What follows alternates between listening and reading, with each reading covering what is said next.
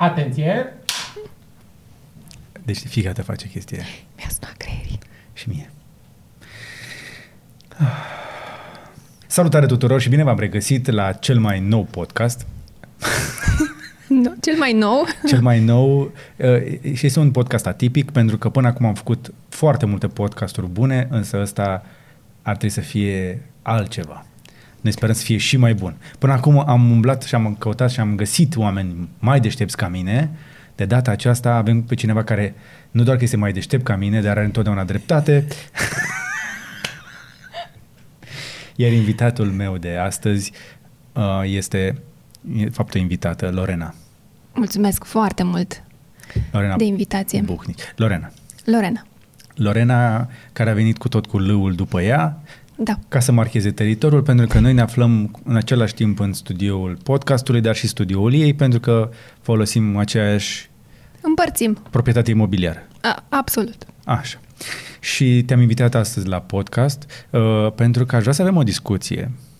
Nu neapărat despre știință, bani, chestiile astea foarte complexe. Aș vrea să vorbim despre niște treburi mai pământene, așa. Uh-huh. Aș vrea să vorbim despre familie, relații, ce fac cuplurile în 2019, pentru că poate mă apropii eu de o vârstă în asta a întrebărilor. Așa. Dar am stat și m-am întrebat, când l-auzi prima oară pe Salim Ismail că spune că într-o viață de om nu o să mai stai într-o singură căsnicie, o să schimbi vreo 2-3, începi să te întrebi dacă tot ce știi deja despre viață și lume este greșit. Pentru că noi în România suntem obișnuiți să fim niște ortodoxi și cel puțin la nivel declarativ suntem cât se poate de credincioși. Suntem prea cuminți, cred. Nu sunt de acord nici cu Salim, dar nu sunt de acord nici să fim prea cuminți. Iar asta este discuția pe care cred că ar trebui să o începem. Acest podcast, acest interviu, dacă vă uitați pe YouTube este interviu, dacă îl ascultați în mașină pe Spotify, TuneIn și toate platformele, este un podcast. Dar aceasta este o conversație care cred eu că ar trebui să începem să o avem cu toții în cuplu, în familie, în societate și o discuție pe care o avem destul de rar, destul de greu și ne ferim în general să vorbim despre rostul unei familii. E mai ușor să vorbim despre cuplu, mai greu să vorbim despre familie, pentru că ideea de familie, știi că era și reclama aia, astăzi, o familie, cum era, netradițională. Netradițională, nu? Până la urmă, ce e tradițional? Pentru că în același timp, tradițional mi se pare depășit, trebuie să recunosc asta. Noi nu suntem nea care mergem în fiecare duminică la biserică, dar... Bine, deja termenul de tradițional cred că a depășit ideea de doar de mers la biserică, nu mai e despre asta. Știi? O să ajungem acolo. Să-ți explic, de fapt. Să-ți spun părerea mea. De ce tradițional nu cred că mai este... Până la urmă, tradițional, clasic, sunt cuvinte pe care le aruncăm așa și fiecare dintre ele pot și trebuie reinventate. Noi nu mai suntem o țară rurală, nu mai suntem o țară de țărani. Suntem, până și țăranii s-au urbanizat, s-au orășenizat. Și foarte puțin. Suntem departe de cei care se uită la noi trăiesc cel mai probabil într-un oraș sau dacă sunt deja conectați la internet au o viziune puțin diferită asupra lumii și tot ceea ce am auzit noi de la părinți și de la bunici despre ce înseamnă un cuplu și o familie este în cea mai mare parte a timpului depășit, ba chiar greșit. Și despre asta aș vrea să vorbim astăzi. Să începem! Mai ales că tu faci niște interviuri foarte bune cu multe femei, ocazional și bărbați, mai stai de vorbă și cu comunitatea LGBT. Da. Deci ești destul de deschisă la minte și am putea să vorbim. Da. Ca să dăm dihonia, să spargem de la început tot misterul, noi suntem căsătoriți și cununați, suntem botezați și suntem și nași de carieră.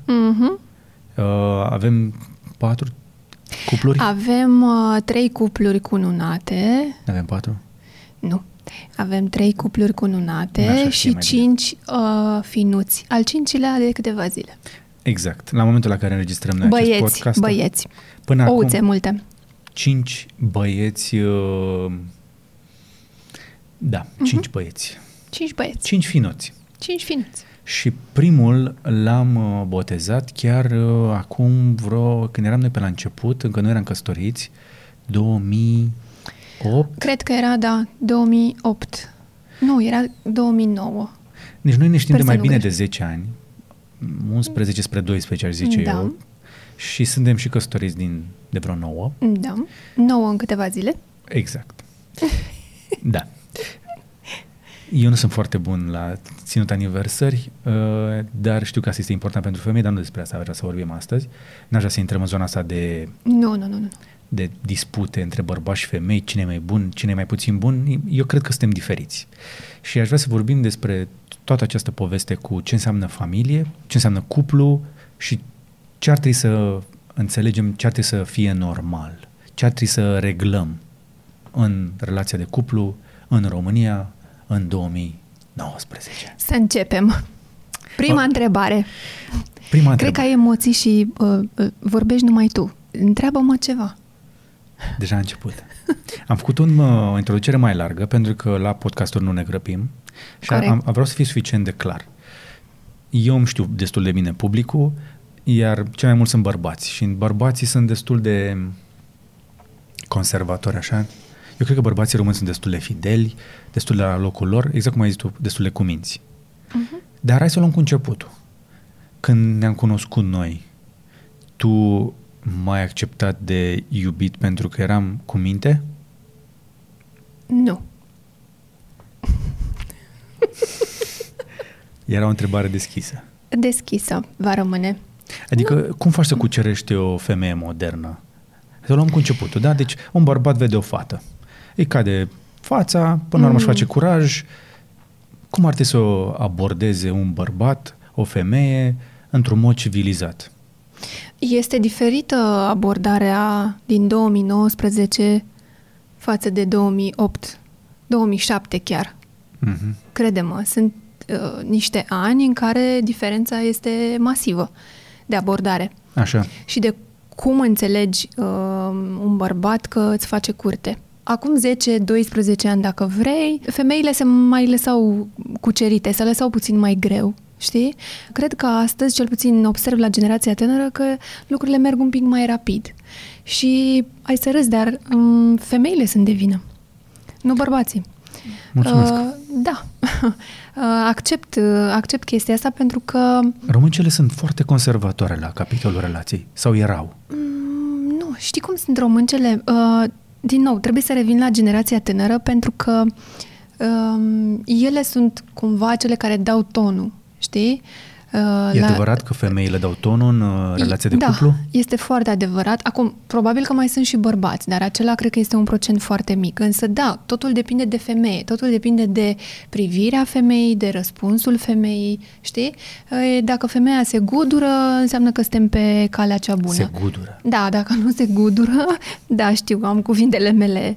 Dacă nu, vezi în privirea unei femei dacă este neinteresată de tine. Cum vezi? Pentru că unele femei, știi, se lasă greu, altele pur și simplu se lasă foarte ușor și mai există... Adică, cum îți dai seama? Pentru că întotdeauna eu am trăit cu senzația asta că un bărbat trebuie să facă eforturi, adică cel puțin din cultura aia venim și atunci când te să abordezi o femeie, de cele mai multe ori e teritoriu total neexplorat, zici că mergi printr-un câmp cu mine. Acum, nu sunt atât de bună în subiectul ăsta încât să știu... fiecare... Ți-ai câștigat niște fani aici, dacă le spune băieților. Fiecare tip de personalitate, ca să-mi dau seama cum e mai bine. Știu doar atât, că multe se întâmplă dacă femeia dă tonul, sau nu neapărat dacă dă tonul, ci dacă te lasă. Tu poți să dai tonul la foarte multe lucruri, dar ea îți poate spune unde e da și unde e nu. Pentru că, până la urmă, depinde de ea dacă mergi mai departe sau nu. Știi? Adică... Mm-hmm. Eu am o teorie că, de fapt, noi avem iluzia asta că noi vânăm, când, de fapt, femeile trebuie mai mult ca niciodată, că acum este și mai greu să le atragi privirile, că ăștia tot timpul cu nasul în telefon, ele trebuie să întindă foarte multe undițe și să aștepte să muște la care o interesează pe ea. De asta spun că este o mare diferență între ce se întâmplă acum, cred, cum se face o cucerire, știi, în ziua de astăzi și cum se făcea acum 10-15 ani. Eu cred că este diferența asta. Pentru că acum 10-15 ani, într-adevăr, nu aveai atât de multe, nici telefoane, internetul nu era atât de departe, aveai accesul... Nu am interacțiunea prima dată prin e-mail. Prin e-mail. Nu, vorbesc de internet, de YouTube, știi? Adică, dacă te uiți un pic în urmă, e o diferență foarte mare. Nu cred că stăteai atât de mult, nu erai pe YouTube, nu urmăreai filme și alte lucruri pe YouTube. Eram mai puțin digitali. Eram mai puțin digital și atunci conversația era mai constantă, mai consistentă, da, față de ce este astăzi. Deci atunci aveai mai puțin pretendenți, dar trebuia să selectezi între ei și să fii atent la conversația aia. Da, era foarte importantă. Știi ce era important? Cel puțin pentru mine. Era foarte importantă interacțiunea, știi? Privirea. O privire poate să-ți spună foarte multe lucruri. Așa este. Îți dai seama, iar o femeie care are și un instinct destul de bine dezvoltat, cred că își dă seama ce spune o privire, știi? De multe ori. Și atunci... Deci, și acum te să fii atent la privirea ei. Da, pentru că asta este în timp, este și el un exercițiu pe care dacă ți-l exersezi zi de zi, ajungi să-ți dai seama dintr-o privire a unui bărbat ce își dorește și ce vrea de fapt, ce are în minte. Dar și la femeie, adică dacă băieții se uită la noi, dacă vor să-și dea seama dacă femeia are un minim interes, ar trebui să vadă ceva în privirea ei. Absolut. Acum nu cred că se mai întâlnesc privirile astea. Sunt pierdute. Pentru că este suficient ca o fată să-ți răspundă la un mesaj. Să-ți răspundă la un mesaj, să spună da, hai, sau da, vreau, știi? E absolut suficient. Adică... E prea puțin sau este suficient? Au ajuns fetele să se mulțumească cu mai puțin, sunt mai puțin selective? Eu nu cred. Cred că balta are mai mult pește acum. Nu sunt mai puțin selective, sunt în continuare selective. Cred că vor să consume mult mai mult înainte să ajungă la o destinație finală. Știi? Cred că au nevoie să experimenteze probabil mult mai mult. E o dorință mult mai mare care începe la o vârstă mult mai fragedă față de cum am început noi, eu, spre exemplu. Okay. Pentru că, din nou, generația este alta, generația se schimbă. Aud în jurul meu mame care merg cu fetițele la 10 ani la epilat. Pentru că, știi, pleacă mult mai departe decât discuția noastră. Știi? Hai să o luăm altfel. Dacă își duce fetița la 10 ani la epilat, se așteaptă ca la 13-14 să-și piardă virginitatea, scuză-mă că s-a atât de direct. Nu, se așteaptă ca la 13-14 ani să aibă prima menstruație, asta este sigur, ba chiar la 10-11 ani. Și atunci, din moment ce copilul tău, da, și luăm în calcul o fetiță, o fată, deja nu va mai fi fetiță, dacă la 10-12 ani, și am auzit cazuri de genul ăsta, are prima menstruație, ce fac hormonii ei din momentul ăla? Adică este un ciclu care începe mult mai devreme. De aceea se consumă mult mai repede, știi, toate lucrurile astea și ajung să, nu neapărat să se mulțumească cu puțin, cât să experiența ei să fie mult mai vastă, poate, decât a mea. Ok. Pentru simplu fapt că ăsta este ciclul vieții, știi? Generația asta este cu totul alta. De ce? Tu ai stat de vorbă cu mulți oameni, de la nutriție, la psihologie, la o grămadă. Vine din mâncare, vine din aer. Da, vine din... Da, pleacă de la alimentație, pleacă de la... Adică chiar dacă să hrănești copilul bio, până la urmă ajunge... Nu are legătură. E pur și simplu o altă generație. E pur și simplu o altă generație care vine cu alte abilități, care au o inteligență emoțională mult mai mare decât noi doi la un loc. Dacă și sunt mult mai dezinhibați. Și sunt foarte dezinhibați. Foarte dezinhibați. Și vor, au dorința asta de a experimenta orice. De aceea ajung să fumeze devreme, să ajungă la sex mai devreme. Toate lucrurile astea se întâmplă mult mai devreme. Și ajunge undeva la... Chiar vorbeam cu cineva subiectul ăsta, un psiholog, și îmi spuneau că e o diferență de 10 ani. Fantastic. De 10 ani.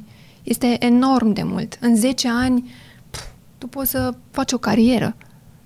Da, dar în 10 ani nu știu dacă el câștigă experiență sau își uzează curiozitatea și pasiunea. Acum n-aș vrea să judec. Aici intervin părinții, știi? Aici intervin părinții de cum consumă. Dar hai să nu vorbim de copii. Da. Deci, uite, Poate pentru mulți e o noutate să audă chestia asta, că în cazul fetelor sunt disponibile să încerce o relație mult mai devreme. Da. Păi pe vremea când încercam eu să agăț o fată, în clasa a 10-a sau a 12-a, era muncă grea. Și, acum scuză-mă că... Nu că era muncă grea, ți era rușine, deci cred că te înroșeai de 10 ori până ajungeai să-i spui ce faci. Bună, ce faci? Da, da, să pui mâna pe ea, să faci chestii, deci...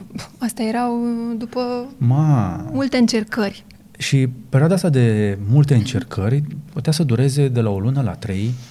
Uh-huh. Deci fetele făceau niște teste în astea de anduranță cu băieții ca să vadă că sunt serioși. Acum aud foarte des și am avut și noi în echipă, nu zic când, acum vreo 3-4 ani, la un moment dat era o frenezie în asta, băieții de la noi erau toți pe Tinder.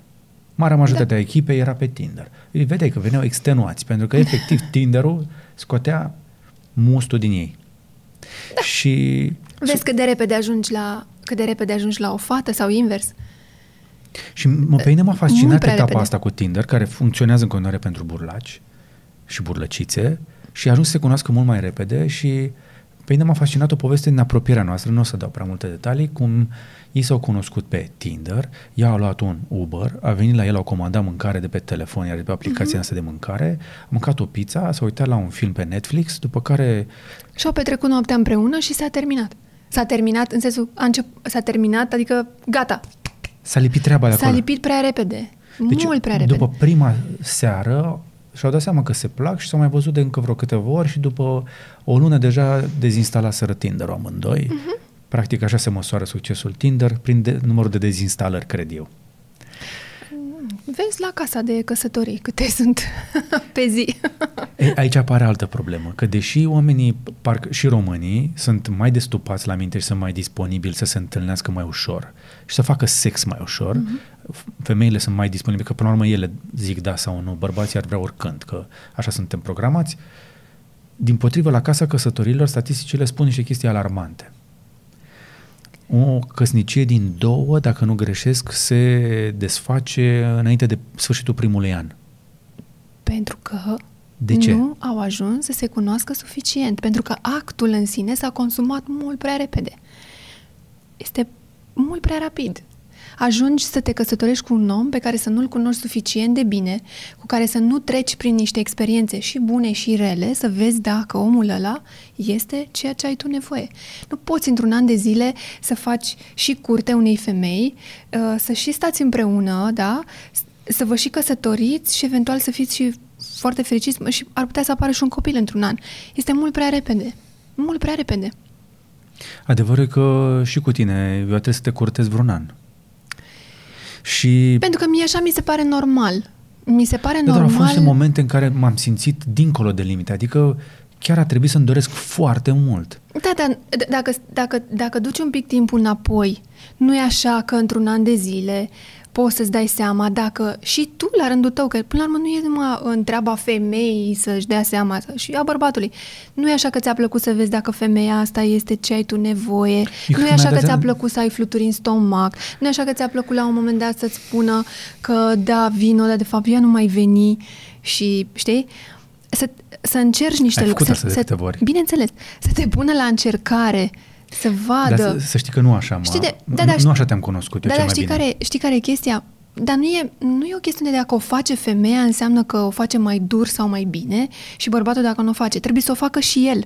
Eu asta spun. Pentru că tu trebuie să vezi la femeia aia dacă eu îi spun acum că mergem în oraș și o duc și la film, o duc și la restaurant și dintr-o dată îi spun că nu mai pot să mai ajung și că nu o să mai facem asta în seara asta, o vom lăsa pe altă dată, da? Mâine sau un weekend.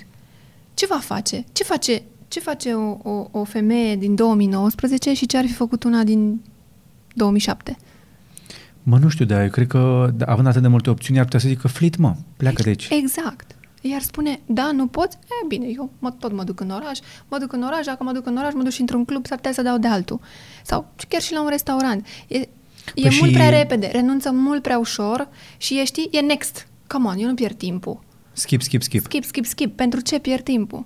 până la urmă n-are nicio obligație. Păi da, și dacă bărbatul chiar o iubea sau îi plăcea fata aia și n-a putut în ziua respectivă și el o pierde pentru că n-a apucat încă să se lipească suficient de bine relația dintr-o prostie. Cred că aici ține de fiecare, de cum, știi, trebuie să fie și puțin, ar trebui să fie bărbatul și el puțin uns așa cu câteva alifii. Știi? Cum se unge un bărbat cu alifiile astea? Și el trebuie să experimenteze. Ca și femeia, de mai multe ori. Uh-huh. Cred că trebuie să experimenteze și cred că trebuie să ajungă să se cunoască suficient de bine el, încât să știe ce își dorește și în momentul în care a întâlnit femeia aia să simtă că ea este, dar să nu se grăbească. Știi? De ce m-aș grăbi? Adică... Știi unde te-am dat o seama de caracterul tău? Unde? Cel mai bine, nu când te-am curtat, ci când te-am văzut la greu. Când am avut noi o problemă de familie cu cineva care a fost bolnav și atunci o femeie oricât de abilă ar fi, într-un astfel de moment de supărare, de suferință, cred că își arată și părțile ascunse, cel puțin eu le-am văzut. Uh-huh. Și am văzut și partea mai severă, mai... În suferință oamenii își arată niște lucruri și aici mă întorc la ce ai spus și mi-am amintesc de ce le-am spus, pe exemplu, celor doi tineri care au venit la noi în șantier, care voiau să-și facă casă. Uh-huh. Și erau împreună, exact cum ai zis, de un an. Da. Și ții minte ce le-am zis. Nu vă faceți. Nu vă faceți, exact. Pentru că e prea devreme. Și acum, dacă căsnicia este atât de greu de lipit, dacă eu am ajuns să-mi dau seama că de greu poate să fie o casă, sunt foarte multe chestii care vin să testeze o relație și relațiile rezistă mai puțin ca niciodată. Corect. Adică până și noi am reușit ca în timpul șantierului să tragem și noi un scandal la monstru. Uh-huh. Și sper că nu se uită Ariana, dar sufer cel mai tare că am avut și copilul de față la un moment dat. Acum trebuie să ții copilul într-un puf să fie total deconectat. E adevărat, dar acolo era o oboseală cronică pe noi care s-a simțit și s-a văzut. Adică lucruri de genul ăsta mai vin și din oboseală, plus că la noi acolo a fost o presiune foarte mare. Se terminaseră banii. În fine. Hai să ne întoarcem la ce ai spus. Dar mi se pare important momentul, pentru că în astfel de momente dificile se testează o relație. Fie că e la început, fiecare 8 ani, 10 ani relația, în momentele grele se testează o relație. Adică eu sunt de părere că dacă vrei să cunoști caracterul unei femei, trebuie să treci cu ea, cred că e valabil și pentru bărbați, să treci printr-un eveniment ăla de viață și de moarte. Asta spun, exact ce spuneam. Așteaptă să vezi și la bine și la greu cum este cu persoana aia. Păi da, dar asta e o promisiune pe care în teorie o faci în fața preotului. Testezi înainte de căsătorie chestia asta sau aștepți să o testezi după preot? Nu, eu cred că toate lucrurile astea vin puțin și din educația pe care ai primit-o acasă, din relația pe care o vezi între părinții tăi. Hai să nu ne luăm după părinți. Nu ne luăm după părinți, dar contează. Eu cred că părinții noștri au puține lucruri să ne învețe. Nu aș spune așa, aș spune că... Longevitatea relațiilor, da, dar despre dialog, conversație deschisă de cuplu mai puțin. Nu la asta mă refer. Mă refer că este foarte important să vezi... Contează. Știi cum e? În momentul în care pleci de acasă și devii bărbat, da? Când zici, plec de acasă, mă duc în lume, să-mi fac eu rostul și așa mai departe... Pleci totuși cu o bază de acasă, că până la urmă bănuiesc și aș vrea să cred că în fiecare casă, oricât de multă conversație ai avea sau nu despre sex, despre când începe prima relație și despre toate lucrurile astea care ar trebui să fie mult mai frecvente, lucruri pe care noi nu le-am avut, e adevărat, dar asta a fost perioada, asta a fost generația, cred că acum se întâmplă lucrurile astea, sper. Tu pleci de acasă cu o bază și spui trebuie să mă port frumos cu femeile. Știi că dacă ești băiat, mama te învață să fii blând cu femeile, să le iubești, să le nu știu ce. Dacă e fată, trebuie să spui ai grijă, nu te duce cu primul care ți se încale, știi? Sunt chestiunile astea pe care le auzi și de la bunica și de la... Sunt niște clișee, dar tu pleci cu ele de acasă. Clișee sau nu, pleci cu ele în minte de acasă. Eu cred că nu mai sunt de mult, nu mai sunt suficiente. Le-am văzut în filme de ne-am săturat. Nu, ascultă-mă, ca să vezi unde vreau să ajung. Că ți se șterg după o lună de zile în care tu ai plecat la capitale sau în orice alt oraș mai mare. Sau oriunde te duci tu. Te duci la facultate și după o lună de zile ți-ai făcut o gașcă și ai ieșit în oraș de câteva ori, ai uitat cu ce ai plecat de acasă. În momentul ăla tu spui așa, acum e despre mine... Acum sunt eu, okay. Știi, cu picioarele pe pământ, sunt singur și trebuie să am libertate, că pleci cu asta în minte, știi, pentru mulți acum 18 ani, da, 18 ani înseamnă libertate, n-are nicio legătură. Absolut nicio legătură. Mi se pare că în momentul ăla intri în viață și o încerci cu adevărat. La 18 ani crede că a descoperit libertate. Asta crede. Asta spun, dar într-o lună de zile îi se șterge totul din minte. Când pleacă la facultate, să pentru zicem. Că el trebuie să experimenteze, pentru că el trebuie să încerce, pentru că el, știi? Dar și e firesc să facă lucrurile astea. Trebuie să încerci. Asta, eu sunt de părere că... Cred că 18 ani, cred că mulți deja au experiență sexuală, dar nu au experiență de viață. E normal. Una este actul la 18 ani și una este la 25 sau 30 sau 40, come on. Adică... Știu, dar eu cred că mai mult ca niciodată interacțiunea asta om la om se întâmplă mai greu, mai rar și da, pe Tinder sau pe Insta sau pe Facebook mai puțin, acolo unde se întâlnesc oamenii și socializează și ajung să se și întâlnească și să petreacă timp împreună, dar nu ajung să dezvolte niște relații prea profunde. Adică mai degrabă s-a răsturnat un pic. Înainte ne luam foarte mult timp să ne cunoaștem și ajungeam mult mai greu la o relație și sexuală. Acum e pe dos. Da, da. Pentru că asta este generația. Dar, din nou, eu nu condamn acum și nu judec generația. Nu spunem că e bine sau rău. Știi? Așa se întâmplă, asta este generația, așa trebuie să funcționeze.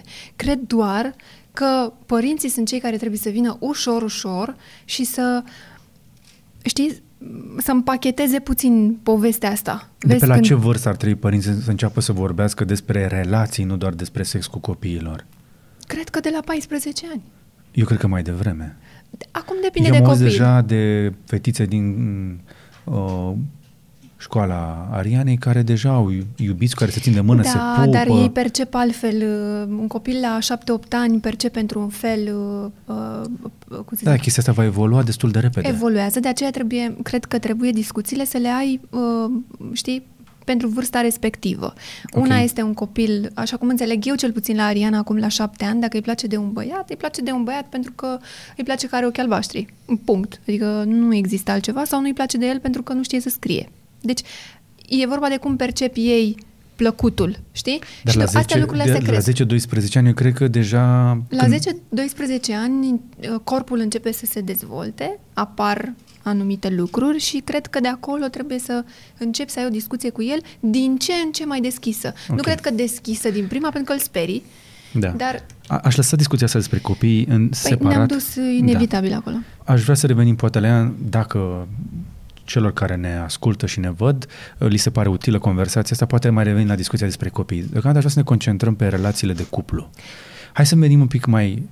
Am înțeles ce se întâmplă cu generația asta de, nu știu, mileniali, deși sună milenial, știu că mulți dintre ei urăsc termenul ăsta și înțeleg. Că și noi suntem la limită între milenial și, nu știu, gen...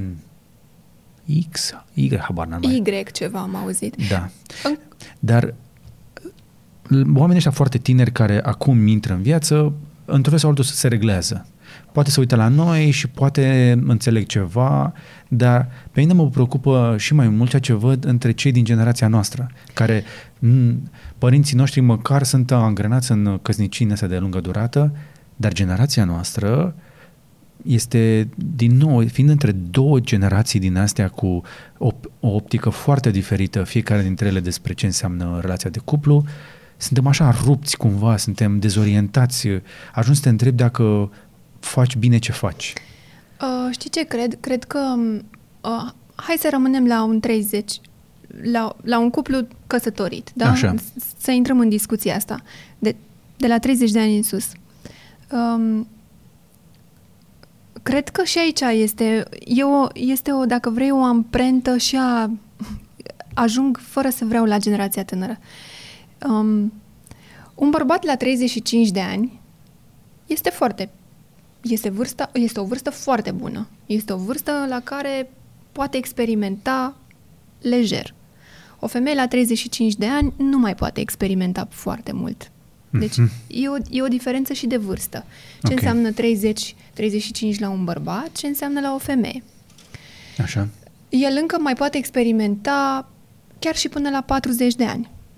Da, ascultă-mă puțin. Nu, se poate la 40. Da, se poate căsători la 40 de ani, poate să facă un copil la 40 de ani, adică el e bine. acolo. Nu e... Peste tot în lume crește media asta de vârstă. Exact, crește media asta. Acum a început să crească și la femei. Femeile nu se mai, nu mai intră într-o panică din asta, am ajuns la 30, ce mă fac, nu sunt nici căsătorită, nu am nici copil, știi? S-au mai relaxat un pic. Asta a fost până acum câțiva ani de zile, iar chestia asta o să mai crească. De ce? Pentru că suntem mult prea preocupați de carieră, de ce vrem să realizăm și de toate lucrurile astea. Ne este poate... Prea preocupați. Da, suntem foarte confortabili în locul în care suntem, nu am obligații, știi? Nu am stres, nu am cheltuieli prea mari, o familie, un copil mai înseamnă niște cheltuieli și așa mai departe. Cred că acest confort pe care cumva și societatea l-a oferit, pentru așa că este. Ai foarte multe, dacă ai un job foarte bine plătit sau chiar bine plătit, îți permiți niște lucruri. Pleci în vacanță mai des acum, da? Deci, toate lucrurile astea vin din multe alți factori, știi? Și atunci, revin, pentru că un bărbat poate să experimenteze între 30 și 40 fără nicio problemă, o femeie mai poate experimenta, dar până la un 35. După 35 de ani, la o femeie, corpul intră într-un alt ciclu. Și aici intervine ideea de ar trebui să mă căsătoresc sau nu, ca să pot să fac un copil. Că dacă mai aștept mult, s-ar putea să nu mai pot să fac copilul, adică să nu mai fie o sarcină ușoară, să fie mai complicat, nu mai ai atât de multă răbdare, știi? Trebuie să tolerezi mult mai multe lucruri, trebuie să intri în starea aia de copil. Și starea aia de copil îți ia 9 luni, după care un an jumate spre 2, te scoate puțin din tot confortul tău. Ok. Știi? Și atunci, de aceea rata de, exact cum spuneai tu, revin la ce ai spus, la casa căsătorilor, dacă te uiți, sunt mult mai mulți la divorț. Exact, revin acolo. Și mai nou acum se divorțează la notar, merge mult mai repede. Pe calea amiabilă. Da. Și tot așa. Se despar mult mai repede. Pe cât de repede se căsătoresc? De unde vine chestia asta? Din faptul că nu s-a sudat bine relația sau eu mai am o teorie? Cum că femeile sunt mai puțin dependente ca niciodată și de aceea au devenit mult mai independente, da, pe bună dreptate. Eu cred că femeile trăiesc o renaștere din asta, o revenire, să zicem, o intrare în forță pe scena, societății și vor să-și afirme nu doar egalitatea, ci și diferența față de bărbați. Și mie mi se pare foarte normal. Dar asta vine la pachet cu niște sacrificii personale care ajung să sacrifice partea de maternitate, de a deveni mamă. Așa este, da. Pentru că le atrage mult mai mult o carieră, le atrage mult mai mult faptul că de câțiva ani, în ultimii 2-3 ani, femeile au prins un curaj și o putere fantastică în societate, posturi foarte bine plătite, posturi pe care cu mulți ani în urmă nu le puteai ocupa ca și femeie, da, în companii mari, iată, în politică, adică lucrurile se duc foarte departe. Și mă fascinează femeile de culoare din state care au ajuns să îl atace direct în public pe președintele Americii pentru că este rasist. Da, dar știi care e chestia? Mă duc foarte departe cu discuția, dar foarte puțin. Dacă te uiți un pic în urmă, femeile mulți ani de zile, 10 de ani, nu aveau posibilitatea nici de a vota, nici de a ieși, știi? Adică discuția asta e mult mai adâncă de atât. Chiar dacă au dreptul să voteze, la noi la țară în continuare nevasta îl întreabă pe soț cu cine votăm. Da, deci asta la noi. Dar gândește-te la țările musulmane, la țările, știi, care femeile nu aveau dreptul la nimic. Aveau, știi, bărbații puteau avea mai multe soții, ele nu aveau niciun cuvânt de spus în sensul ăsta. Trebuia să facă undeva de la 3 copii în sus și așa mai departe. Valabil în multe locuri. Tocmai de asta spun. Hai să ne concentrăm pe societatea noastră. Și evoluez mai departe. Evoluăm în sensul ăsta, pentru că de acolo, de aceea femeia cred că va mai crește din punct de vedere spiritual, carieră, din toate punctele de vedere. Această emancipare, da, este amânată de prea multă vreme și trebuie să se întâmple. Acum, eu am încredere că femeile au instincte naturale mult mai dezvoltate decât bărbații când vine vorba despre prezervarea speciei. Păi, simplu fapt că poate să nască eu. Și asta o obligă și în același timp îi dă acest, acest al 6-lea simț Da. Dar în același timp și nevoia asta de emancipare intră un pic în conflict cu partea asta. Slavă Domnului, avem de unde să mai scădem un pic populația ca să emancipăm femeia și o generație să face mai puțin copii, însă chiar și așa... Vor face copiii noștri mai mulți copii. Zici? Da. Sunt convinsă. Deci noi suntem încă o generație de sacrificiu. A, da. Sunt convinsă de asta. Noi cel puțin, da. Pentru că noi venim din niște familii ortodoxe în care știam că trebuie să te căsătorești pentru toată viața și noi încă mai simțim vinovăția, poate măcar așa trecător, că am făcut sex înainte de căsătorie. Mm. La părinții noștri de multe ori era așa o... Erau și din comun dacă în anii 60-70 făceau sex înaintea căsătoriei, dar gândește că bunicii noștri cel mai probabil nu au. Ei, din nou, eu mă duc mult mai departe, hai să nu o luăm așa. Se făceau niște orgii cu niște zeci de ani în urmă. Ăștia când făceau sex erau ca... Iepurii?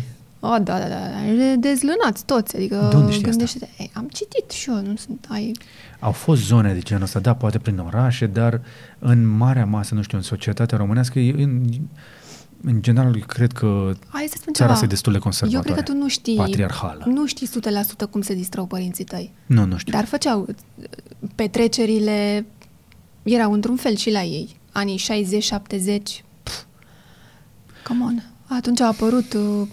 știi, și drogurile și totul pleacă de la muzică, pentru că de acolo era inspirația asta. Deci tu crezi că părinții noștri erau hippie, rockeri? Oh, da. Sunt convinsă. Te să am o discuție cu ei mei. Sunt convinsă de asta. Dar, știi, doar dacă te uiți la ani, să te uiți un pic pe ani, știi ce a însemnat anii 60, 70 și dacă te uiți din toate punctele de vedere, ce a însemnat ca muzică, politică, modă, toate lucrurile astea, dacă le iei, vezi exact de unde vin niște lucruri. Adică, okay. Știi? Și totuși, dacă ei experimentau, erau mai liberi ca noi la cap, la noi totul e la vedere, să fim mai atent, nu știu, societatea noastră pedepsește mai repede un derapaj de genul ăsta, deși este de foarte multe ori o chestie de falsă morală, de fațadă, așa, însă căsniciile părinților noștri au fost întotdeauna mult mai longevive decât ce vedem acum în societate. Cuplurile se sparg mult mai ușor. Vedem foarte des cupluri în jurul nostru care divorțează ca la balamuc. Da.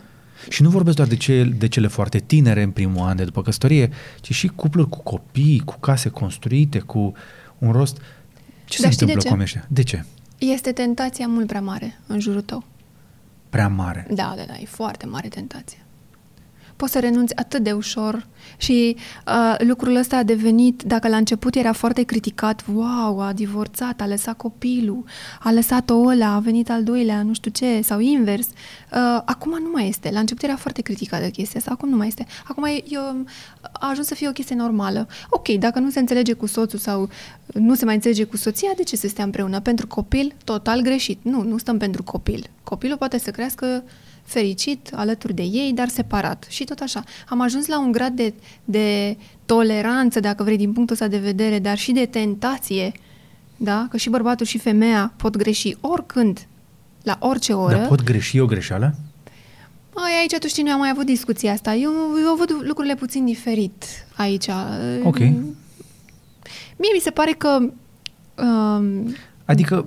După 10-15 ani, dacă vrei să vezi cum este, să-ți aduci aminte sau, nu știu, până la urmă te tentează o femeie, că știi cum e mintea, corpul, hormonii, nu prea poți să-ți stăpânești foarte bine, nu toți stăpânesc asta foarte bine. Dacă te tentează să faci chestia asta și este mult prea tentantă femeia respectivă, du-te, dar atenție, stai puțin, să nu ne înțelegem greșit. Dar știi cum e, nu o să te duci niciodată pentru că, cel puțin prima dată, nu o să te duci niciodată pentru că tu iubești femeia aia, ci pentru că te atrage din punct de vedere sexual. Păi te să ajungi să o cunoști dacă vezi că te interesează. Dar mi se pare un moment cheie în care am ajuns. Mm. Asta cu, da, sunt tentații mai multe ca niciodată și divorțul nu mai este o catastrofă. Un bărbat la 40 de ani este atât de tentat de una la 20 și un pic de n-ai idee. Păi da, pentru că acum la 40 nu mai ești un babalăc. Acum la 40, dacă mănânci și nu o arzi chiar aiurea. La 40 de ani poți să arăți ca la 30. Și poți să fii la minte fresh. Și atunci, da. Și ai să râzi. Dar astea tinere îi preferă pe ea mai în vârstă. Cel puțin în primii ani de zmoț. Nu era așa și înainte? Ba da. Și e normal așa? Noi avem cam aceeași vârstă. Mie mi se pare că da. Noi avem aproape aceeași vârstă. Cred că un bărbat de 35-37 cu una de 25-21 pic, cât de cât coaptă și ea, hai să nu o luăm. Pot fi un cuplu reușit. Pot fi un cuplu reușit, dar atenție, trebuie să fii foarte înțelepți amândoi la minte, știi? Mm. Dar cel puțin în faza de ne întâlnim doar să facem sex, ea învață, el e fericit, știi? Deci e doar o preconcepție arhaică faptul că bărbatul și femeia să aibă aceeași vârstă, să căsătorească la 18 ani și să fie primii pentru celălalt. Asta cu, hai să nu fie diferența prea mare că o să se vadă maică mai târziu, nu mi se pare... Dar tu îți dai seama că noi am crescut cu chestia asta, că bărbatul, cel puțin în teorie trebuie să fie, sau femeia, fata, trebuie să fie primul, să fie amândoi primii pentru ceilalți. Am văzut chestia asta în filme foarte multă vreme, propagată, și religia ne-o spune la fel. Și la fel și din familie, nu se spunea explicit nimic. Erai lăsat să ghicești foarte mult și tot acolo ajungeai la clișeele astea. Și acum ajungem după 30 de ani de la Revoluție că divorțul e ok, diferența de vârstă este ok, copiii pot trăi și în familii divorțate fără să fie traumatizați pe viață. Și atunci ce căutăm noi împreună? Pentru că este iubire. Eu cred că asta este baza unei căsnicii reale, nu neapărat fericite, reale.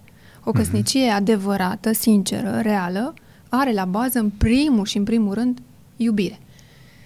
Ok. Din iubire mai ies multe altele.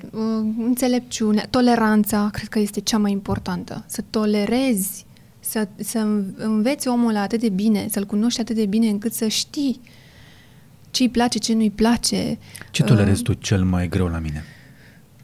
Repede, răspunde așa pe scurt. Hai!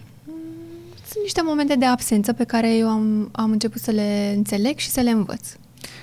Și ce tolerezi cel mai ușor? Nu pot să zic. Hai zi! Pilozitatea? Nu ai spanac. Nu, n-am din astea. Cel mai ușor, la început mă enervam, acum ți-o tolerez.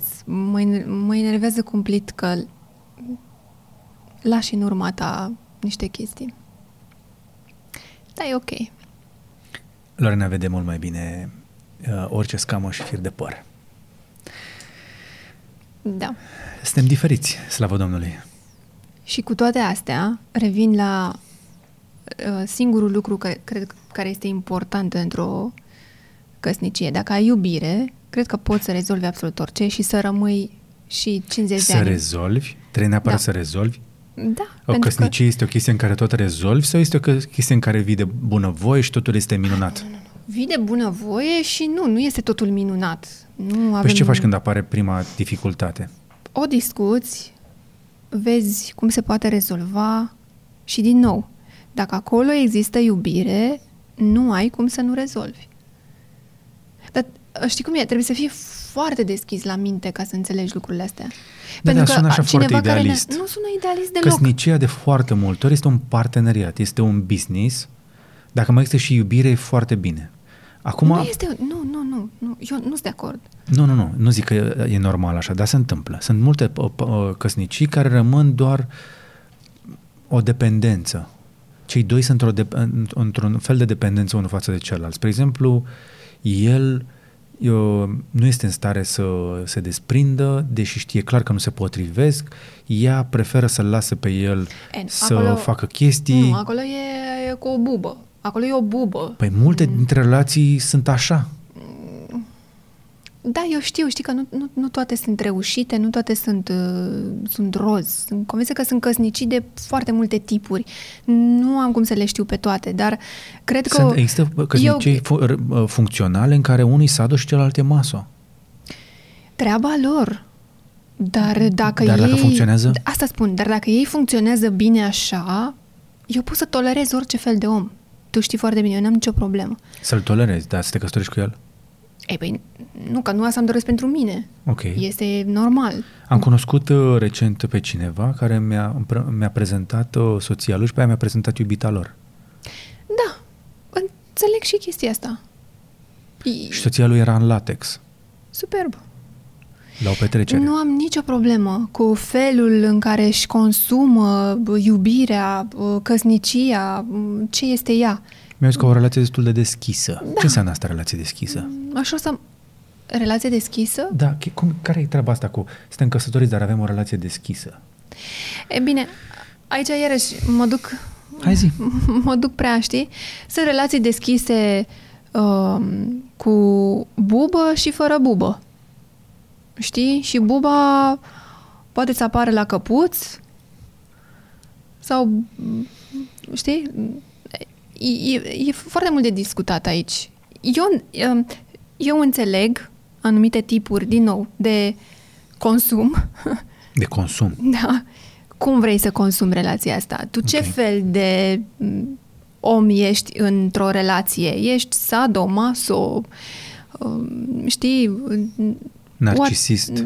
Ce vrei tu? Chiar pasiv. Ce vrei tu? Dar atâta timp cât o faci în mediul tău, în, știi, gașca ta, în stilul tău și așa, și pe mine nu mă deranjezi, eu așa funcționez. N-am nicio problemă, adică așa îți place ție, așa trebuie să faci. Să nu te ascunzi, nu? Dar nu te ascundești. Dacă vrei să recunoști, bine, dacă nu, iarăși bine, adică atâta timp cât nu mă afectează pe mine și nici pe nimeni, pe alții în jur. Asta cu afectatul e relativă. Oamenii se simt deranjați de orice. Nu, hai să râzi, pentru că grupurile astea diferite, da? Așa. Diversitatea asta, da? Că ajungem și la comunitatea de LGBT și așa mai departe, diversitatea asta, cred că ei între ei se știu. Știi? Ei între ei se atrag. Adică nu trebuie să faci tu nimic ca să... Atât timp cât totul se desfășoară civilizat și, din nou, nu deranjează pe nimeni, nu afectează. Depinde cum definești civilizat, că poate lor nu le place civilizat.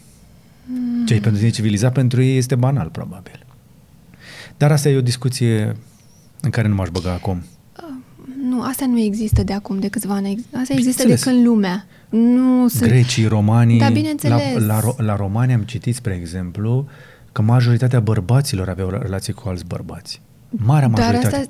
Dar asta, eu sper că oamenii să știe chestia asta. Deci nu este de acum. O vedem noi mai des acum și o discutăm acum pentru că, ok, suntem mult mai emancipați, dacă vrei, mai moderni și s-au deschis niște uși așa. Niște uși după niște zeci de ani de... În care noi am fost pălați pe creier, dar astea sunt de când lumea. Adică, și ai să râzi, dar homosexualitatea a existat înainte de multe alte lucruri. Total de acord. Acum, n-aș vrea să intrăm foarte mult în teritoriul ăsta. Păi e tot de cuplu. Da, dar credeți, spre exemplu, că avem prea mulți oameni care trăiesc vieți duble, asta în care partenerul lui îi arată ceva și, de fapt, ei trăiesc altceva. Cu asta nu sunt de acord. Și cred că totul pleacă de la onestitate, de la sinceritatea față de partenerul tău de viață, pentru că nu îl minți pe el, te minți pe tine. Da, cu asta nu sunt de acord. Indiferent că e vorba de orientare sexuală, e vorba de așteptări, de preferințe, de gusturi, de orice este într-o relație de cuplu, cred că sinceritatea este cea mai importantă. Da, este o tu ai zis iubire, eu aș veni să spun onestitate. Pentru mine, dincolo de iubire, da, poți să iubești pe cineva, dar poți să iubești cu năbădăi.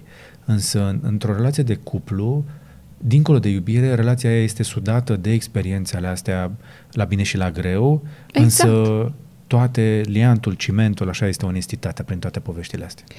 Da, este exact ce am spus. Din iubire pleacă multe alte lucruri. Dacă există iubire, de acolo încep să vină altele. Nu, dar poți să iubești și să și minți.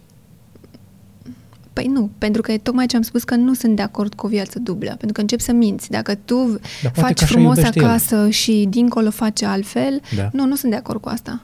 Ok. Nu. Aș prefera, știi, să aflu, da. Să fii sincer, să-mi spui că nu merge așa, ci e mai bine în partea cealaltă. Dar să duci chestia asta ani de zile, nu e cinstit. Ne riscăm să intrăm un pic și pe teritoriul religios. Da. Avem în cercul nostru de apropiați suficiente cupluri pe care le-am botezat în biserică. Ei botezați, noi botezați, i-am cununat, le-am botezat copii, dar avem și apropiați care au preferat să nu mai meargă la biserică. Uh-huh. Cu cât sunt mai tineri, cu atât preferă să sară peste biserică atunci când intră într-o relație de cuplu pe termen lung.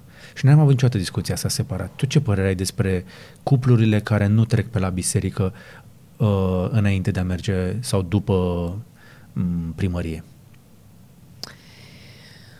Casa căsătorilor. Da, casa căsătorilor. Aici sunt un pic la mijloc și încerc să înțeleg de ce nu ai vrea să ajungi la biserică. Încă încerc să înțeleg chestia asta. Că până la urmă mersul ăsta la biserică, cununia, practic, religioasă, are și ea, cred că, rolul ei. Ce rol are? Dacă o faci... Și preotul ăla spune niște chestii. Deci eu am prieten cameraman care mi-au zis că știu pe de rost slujbele și își dau seama și când preoții sar anumite pasaje ca să scurteze. Nu, păi stai, nu, discuția nu e așa. E adevărat? Zic că le știi. Deci, dar discuția nu este asta. De cele mai multe ori am senzația că mulți dintre preoții aia tură acolo o chestie și la un moment dat ar trăi peste tot acel mambo-jambo de fabule și povești care nici nu știu dacă s-au întâmplat vreodată prin Israel. Ar trebui, nu? Că în Israel sunt cele mai multe Cana Galilei și toate alea cu vino și cu așa. Și peste toate chestiile astea, la un moment dat ar trebui să întâmple acel moment de taină și să pogoare Sfântul Duh și să-i unească pe cei doi și să dea o latură sfântă, ezoterică, transcendentală acestei uniuni între niște oameni care se cunosc de relativ puțin timp, dar hei, acest liant invizibil, Sfântul Duh, îi va pune împreună tot restul zilelor. Nu este despre asta. Dar nu cred că e despre asta. Dacă ne raportăm la cum se fac slujbele în biserică în ziua de astăzi, din nou, iarăși revin și fac o paralelă 2019, care este pe bandă rulantă. Da. Adică știi că la biserică după tine mai vin și alții. Se fac poate 3 cununii religioase în ziua aia. Îți dai seama 5, că 6, este... depinde cât e program. Ok, am dat un exemplu. E clar că nu mai are aceeași însemnătate. Adică nu mai e la fel. Dar dacă te uiți un pic în urmă la ce înseamnă de fapt actul ăsta în biserică, preotul care îți face chestia asta, ce se întâmplă acolo și cum ar trebui să înțelegi lucrul ăsta, este total diferit. Cred că cum spui tu, vine Duhul Sfânt, e o încununare cumva mai degrabă, da, normal, spirituală, pe care cred că e o liniște așa care ți se așează, știi? Ok. Ai în minte că se așează lucrurile altfel.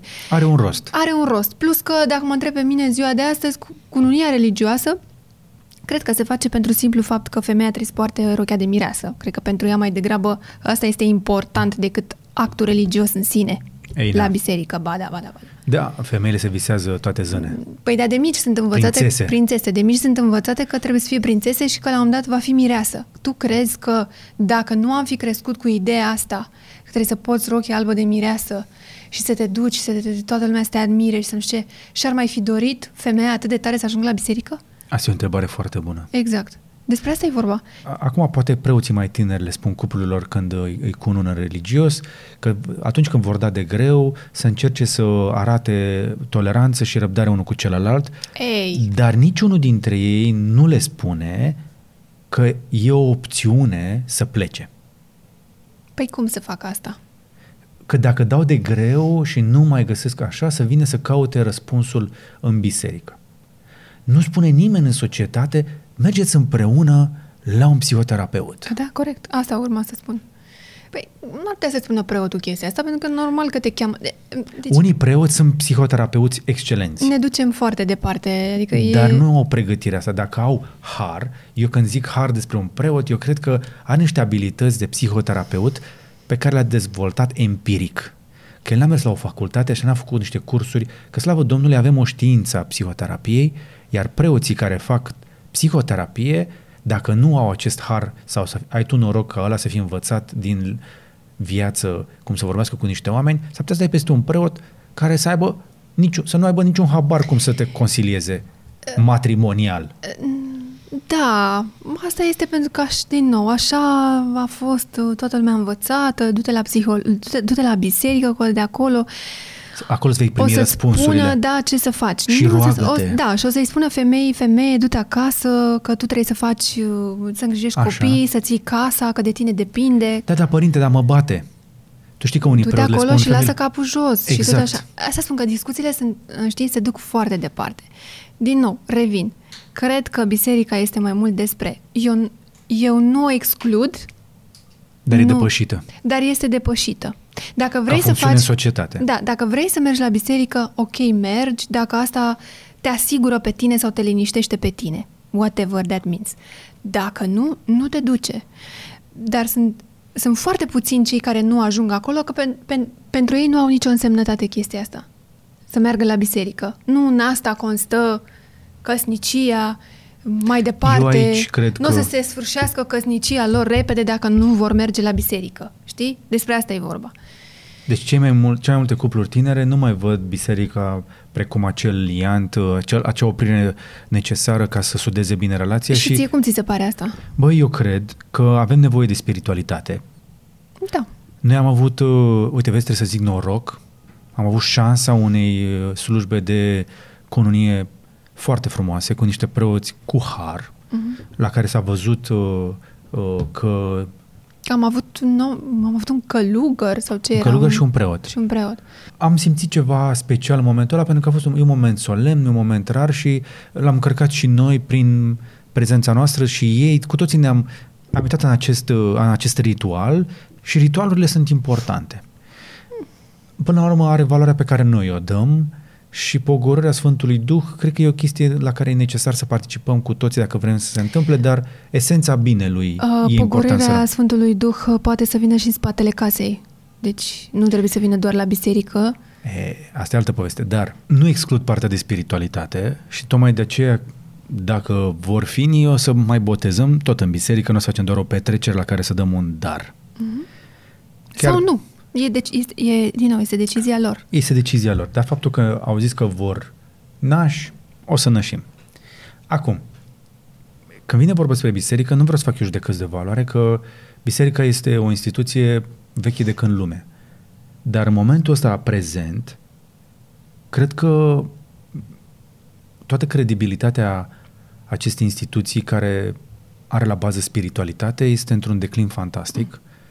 Toată generația tânără este total decuplată de la biserică și până la urmă biserica în societate, pe parcursul miilor de ani de când există triburi pe teritoriile astea, a ajutat oamenii să vină la oaltă și să împărtășească momente și lucruri împreună, să treacă împreună prin dificultăți, să-și rezolve lucruri din comunitate într-un loc în care să se simtă la un loc, să se simtă în siguranță, să se simtă, nu știu, bine, să simtă că primesc ajutor.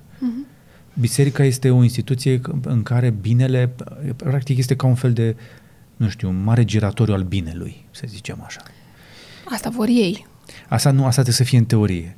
Problema este că la felul în care se întâmplă lucrurile în biserica de la noi, ajungem să vedem cum foarte multe cupluri tinere văd biserica ca pe o oprire din aia, ca pe o taxă de pod, știi? Cum treci la mare, trebuie să treci pe la pod pe acolo și trebuie să plătești taxă de pod. Okay. Pentru a primi Sfântul Duh trebuie să plătești. Și aici apare problema, această tranzacție. Că orice faci acolo este tranzacțional, orice se întâmplă în biserică este un serviciu care trebuie plătit și chestia asta... a distrus încrederea, dar în esență spiritualitatea rămâne importantă, însă... Asta unul, dar gândește-te și la părinții sau cei din familie care spun cum să nu treci pe la biserică, nu o să fie bine, o să râdă lumea de noi că nu ne-am dus la biserică, ce înseamnă doar să fii... Cred că nu prea se mai întâmplă lucrul ăsta. E o chestie... Ba da, eu cred că încă mai este asta și e o chestie de mentalitate, da, care vine din... Dacă n-ar mai fi această presiune socială... Nu cred că s-ar mai duce nimeni la biserică, credem. Nimeni. Sau poate vor fi, dar nu vor mai fi atât de mulți. De aceea, dacă vrem în continuare spiritualitate, și eu cred că mai ales cu toată evoluția tehnologiei, cu inteligența artificială, cu robotizarea, cu tot ce avem, vom avea nevoie de spiritualitate. Asta o spune cyborgul. Adică dacă m-ați mai auzit vorbind despre faptul că am un chip și că vreau inclusiv să-mi bag chestii prin creier sau să-mi transfer conștiința, da, dar nu sunt dispus să renunț la partea de spiritualitate care cred că este importantă în viețile noastre. Că o facem prin religie, că o facem prin biserică, până la urmă va trebui să găsim un loc unde să se întâmple și dacă biserica refuză să se adapteze la lume, la viață, la tot ce se întâmplă și rămâne... Nu, cum să se adapteze? Ce să facă? Cum să facă chestia asta?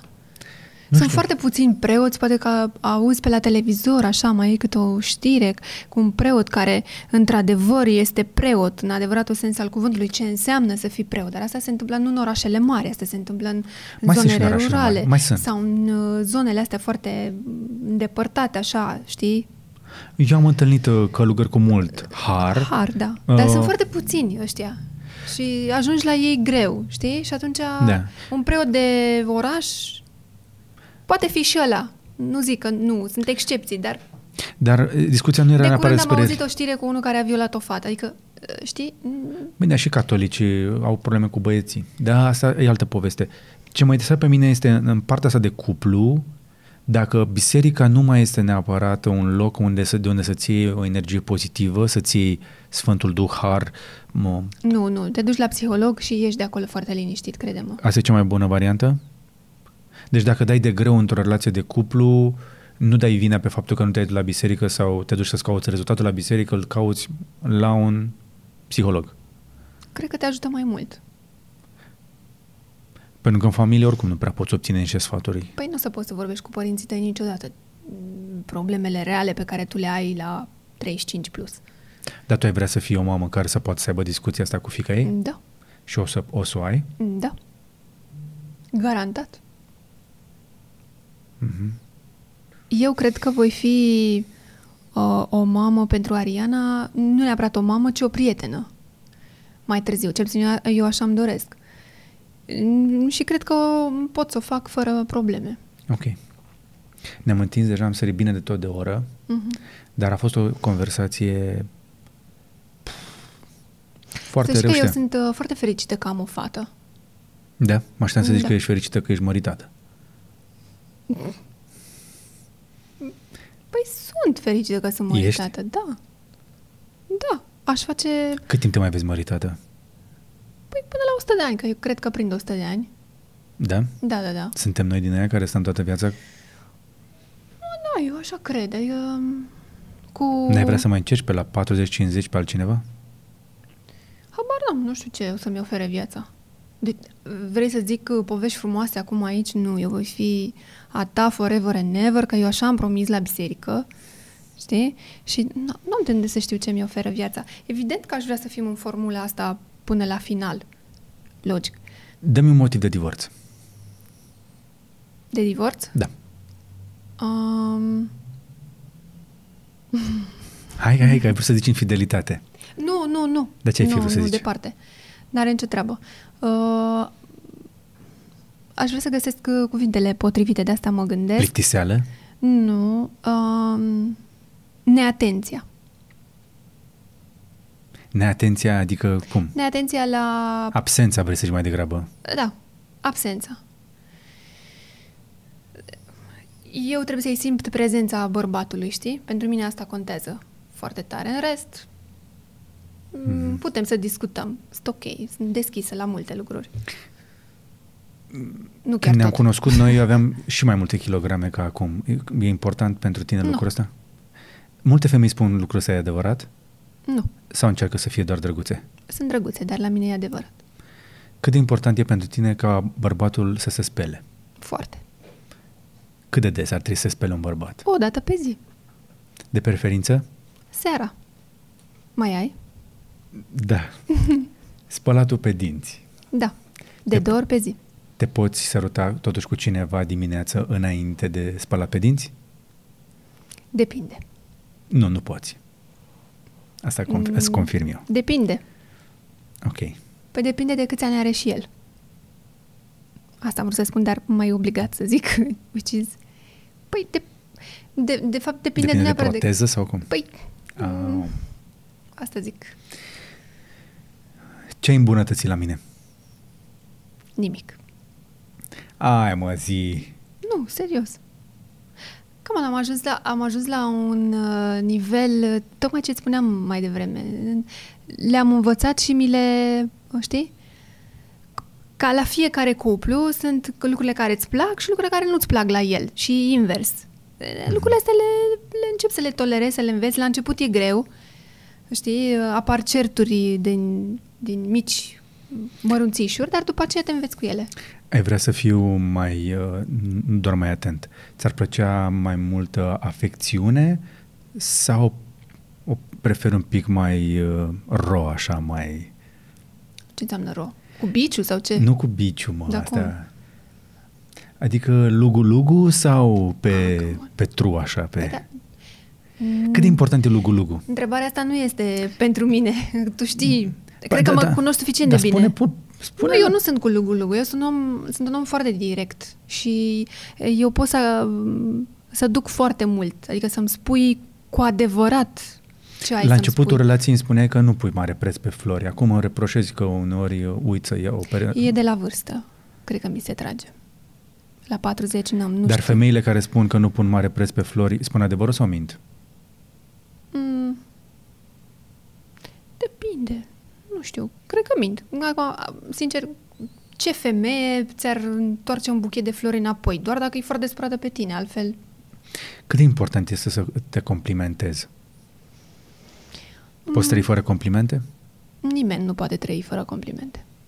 Chiar dacă nu le crede, pe o femeie o ajută complimentele? Da. Cea mai bună scuză ca să te împaci cu ea? Cea mai bună scuză? Dă-mi o cheie franceză, o scuză care poate funcționa oricând. Am fost un prost? Îmi pare rău? E suficient? Nu. Sau ai alta? Trebuia să fie scuză, că altfel aș spune să fie foarte direct și sincer. Adică să-ți spună exact de ce a făcut chestia. Dacă vrea să se împace cu ea. Dacă vrea să se împace, cred că trebuie să-i dea timp. Să-i dea timp. Să-i dea un pic de spațiu, mai degrabă. O săptămână, o lună, un an. Depinde de problemă. Spațiu, ok. Păi degeaba vii să-mi spui că ai fost un prost, n-ai știut ce faci, eram beat, eram drogat, aia m-a tentat, ea m-a luat, ea m-a dus în colț, eu n-am vrut, no, sau whatever, ce situație e. Sau ce știu eu, din orice ce a făcut, bărbatul vine și spune după aceea. Dacă chiar vrea să se împace cu femeia respectivă, vine și spune. Da, că toată nu e suficient să vii să spui, adică, știi, lasă lucrurile puțin să se... Mai am multe, dar eu zic să ne oprim aici. Ok. Nu suntem trecuți la năceapă vegan, că noi nu avem problema asta. Le amestecăm. Noi suntem în stare să mâncăm rovegan cu slană lângă, dacă e nevoie. Da. Dar am eu o întrebare pentru tine la final. Vrei? Era podcastul meu, cică. Hai, zi. Da? Zi. Este o întrebare pe care o pun foarte des în ultimul timp și sunt foarte curioasă de răspunsuri. Majoritatea sunt la fel, sunt foarte puțini cei care îmi dau un răspuns diferit. Așa.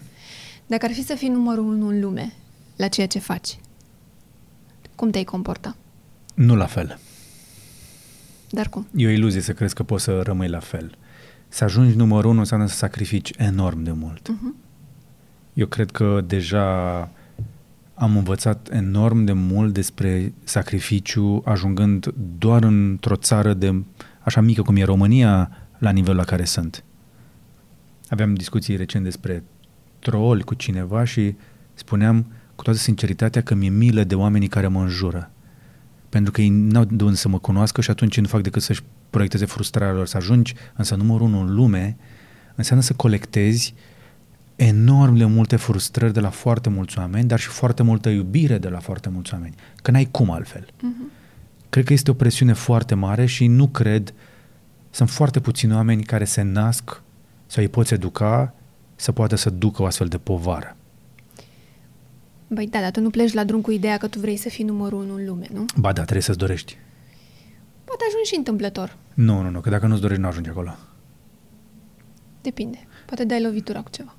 Chiar dacă dai lovitura, dacă vrei să ieși din spotlight, găsești o ieșire. Ca să ajungi numărul 1 în lume, trebuie să sacrifici enorm de mult. Și te transformă într-un cu totul alt om Și până și întrebarea pe care eu tot recomand oamenilor care sunt în cumpănă, amintește de ce te-ai apucat. Când ai dubii, gândește-te de ce te-ai apucat de chestia asta. Nu cum ai vrut să ajungi. De ce faci chestia aia? Mm-hmm. Asta este motivația cea mai importantă. Dacă ai un răspuns și dacă răspunsul ăla te urmărește pe parcursul carierei, ești bine. Dar trebuie să nu uiți răspunsul la întrebarea aia și trebuie să fii sigur că de prima dată când ți-ai dat răspunsul este cel care este cu adevărat important pentru tine. Să pleci la drum cu destinația în minte. Mm-hmm. Că pe drum, da, o să se întâmple lucruri. Begin with the end in mind. Am înțeles. Mulțumesc că m-ai invitat. Lorena, eu îți mulțumesc că ai venit. Eu sper că celor care ne-au auzit sau ne-au văzut, dar mai degrabă ne-au auzit, le-a fost de folos și sperăm că am dat drumul unei conversații pe care vă încurajăm să o continuați în familie, alături de cei dragi. Luați ceva dacă vă este util de aici sau poate că vă duceți și le spuneți celor din familie că am bătut noi câmpii. Dar într-un fel sau altul, luați ceva de aici și duceți-vă și continuați discuția cu oamenii importanți pentru voi. Pentru că mai mult ca niciodată avem nevoie de astfel de conversații, nu doar pe YouTube sau pe telefoane, pe podcasturi, avem nevoie de discuțiile astea între patru ochi, de preferință, și să fim onești și sinceri unii cu ceilalți și să ne amintim de ce ne-am luat. Uh-huh. Și să ne dăm seama dacă merită să stăm împreună și dacă putem face lucruri împreună. Și pentru asta sunt recunoscător. Cu mult drag. Pentru că noi încă reușim să avem aceste discuții. Chiar dacă uneori se întâmplă târziu după miezul nopții. Pentru că trebuie să fii și deschis să ai astfel de discuții. Trebuie să-ți dorești să ai astfel de discuții și să-ți dorești să afli ce este în mintea celuilalt. Că dacă nu-ți dorești, atunci puteți să trăiți unul lângă celălalt foarte fericit. Nu cred că dragostea este... Nu se pare de la distanță că este o relație absolut perfectă. Nu există relația perfectă. Așa este. Iar dragostea nu scuză orice. Și nimic. Și cam atât. Acesta este podcastul de data asta. Invitata mea de data aceasta, Lorena Buhnici, pe care o puteți urmări pe lorena.buhnici.ro. Îți mulțumesc! O puteți urmări și pe Instagram, face postări cu mai mult video ca mine, pe Insta Story, este mai vorbăreață. Poate vorbim și despre social media și alte teme de genul ăsta într-un episod viitor. Eu vă mulțumesc că ne-ați urmărit. Dacă v-am fost de folos, dați un like, un share și un subscribe și arătați-le acest episod și prietenilor sau celor din familie. Și insist, haideți să avem o conversație. Nu neapărat cu noi, ci voi între voi și poate după aceea reușim să mai salvăm câte ceva. Mm-hmm. Lorena, mulțumesc. Cu drag. Numai bine.